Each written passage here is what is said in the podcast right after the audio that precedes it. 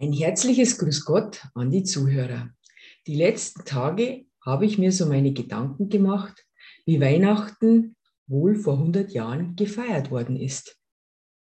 Und da ist mir eingefallen, dass ich hierzu im Jahre 1995, als ich meine Umschulung gemacht habe, für ein Projekt vor Weihnachten zu meiner Oma gegangen bin, um mir erklären zu lassen, wie Socken gestrickt werden. Meine Oma hat mir erklärt, wie man Socken strickt und nebenbei sind wir ins Gespräch gekommen, wie Weihnachten früher gefeiert worden ist. Ich, hab, ich hatte mir damals hierzu Notizen gemacht und aus diesen Notizen heraus habe ich die Geschichte geschrieben. Socken stricken kann ich immer noch nicht. Deshalb lasse ich sie mir schenken. Nun wünsche ich viel Spaß bei Weihnachten 1921. Es duftet nach Eierlikörpunsch und frisch gebackenen Plätzchen. Die Christbaumkugeln funkeln, der Plätzchenteller steht bereit und unter dem festlich geschmückten Baum warten die Geschenke darauf, ausgepackt zu werden. Die Familie sitzt im Kerzenschein im Esszimmer und es gibt Schweinsbratwürstel mit Sauerkraut. Dicke Schneeflocken tanzen vom Himmel durch die Winternacht. Hm. Spätestens an dieser Stelle sollte klar sein, dass irgendetwas nicht stimmen kann. Schnee an Weihnachten gibt es eigentlich schließlich nur noch bei Sissi, wenn sie im Film auf die Alm mit dem Franzi klettert. Doch wir erleben nicht den heiligen Abend des Jahres 2021, sondern feiern den des Jahres 1921. Statt der Smartwatch liegt eine kleine Puppe unterm Christbaum. Und auch wenn vieles schon ein bisschen an unsere heutige Weihnachtszeit erinnert oder Weihnachtsfest erinnert, geht es doch deutlich bescheidener zu und vor allen Dingen nachhaltiger. Wieso nicht mal Weihnachten feiern wie vor 100 Jahren? Wer jetzt denkt, oh je, da müssten wir ja auf einiges verzichten, erzähle ich jetzt die Geschichte, welche mir meine Oma vor langer Zeit erzählt hat. Den Christbaum gab es auch schon 1921 in einem festlich geschmückten Wohnraum. Zumindest war das bei meinen Urgroßeltern so. Weihnachtsgrüße verschickte man, wenn, dann ausschließlich mit der Post. Oder es stand dann plötzlich am Weihnachtstag die Tante und der Onkel vor der Tür und überbrachten die Grüße persönlich und blieben gleich noch über die Weihnachtsfeiertage zu Besuch. In den Warenhäusern Ingolstadts waren die Auslagen an Weihnachten mit der vorrätigen Ware dekoriert. Sozusagen das komplette Sortiment war zu sehen. So es dann die finanziellen Mittel zuließen, sollte man sich schnell entscheiden und zugreifen. Denn Warenlager als solches waren damals nicht vorhanden. Bis Weihnachten leerten sich dann die Schaufenster jedoch stetig. Ob es Wunschzettel 1921 an das Christkind geschickt worden sind, weiß ich nicht. Aber es wurde wohl sehr fest an das Christkindl geglaubt. Die Urgroßmutter verschloss einige Tage vorher die Vorratskammer mit der Begründung, dass die selbst geräucherten Würstel und den Schinken der Hund nicht erwischt. Es war dann wohl eher das umfunktionierte Geschenkelager in der Speis.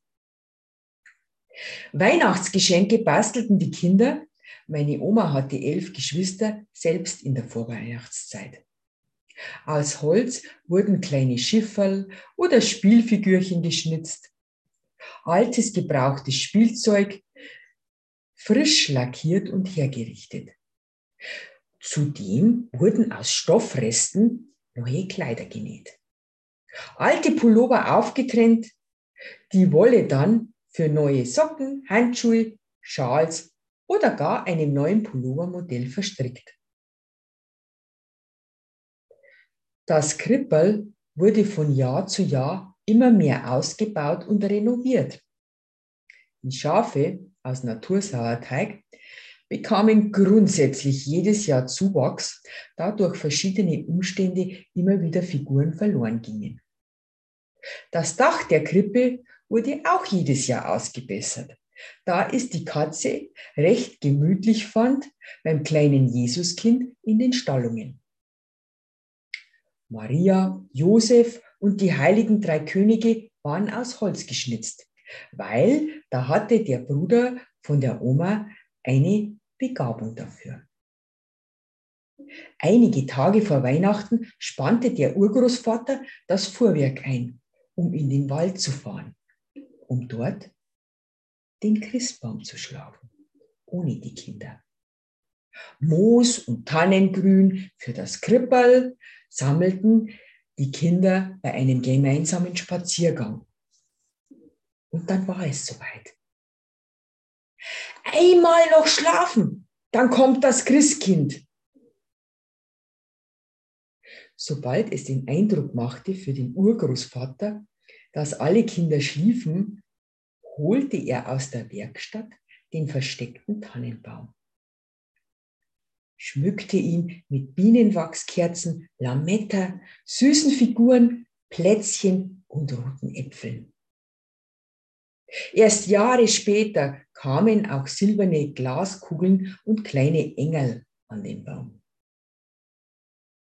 Sehr früh am Morgen des 24.12. wurden die Kinder geweckt. Gemeinsam besuchte die Familie die Christmette zur Geburt des Herrn. Es war von Vorteil, früher vor Ort zu sein, um noch einen Sitzplatz zu ergattern da in der Kirche sehr schnell kein Platz mehr frei war. Die Christmette wurde mit dem Lied Stille Nacht, Heilige Nacht angestimmt. Und es muss ein unbeschreiblich wunderbares Gefühl von Weihnachtsstimmung gewesen sein. Der Gottesdienst dauerte eine halbe Ewigkeit, wie meine Oma mir erzählte. Und es wurde langfristig sehr zapfig in der unbeheizten Kirche. Die Spannung auf die Bescherung wuchs. Und das eine oder andere Kind rutschte unruhig auf seinem Hosenboden hin und her auf der Kirchenbank. In der Zwischenzeit hatte die Urgroßmutter die Küche weihnachtlich geschmückt und der Tisch für das Weihnachtsfrühstück war gedeckt. Wenn die Christmette dann zu Ende war, hatten es alle Kirchgänger recht eilig, nach Hause zu kommen. Der Reihe nach dem Alter stellten sich die Geschwister auf und die Kinder warteten voller Sehnsucht und Erwartung auf das Bimmeln des Glöckchens.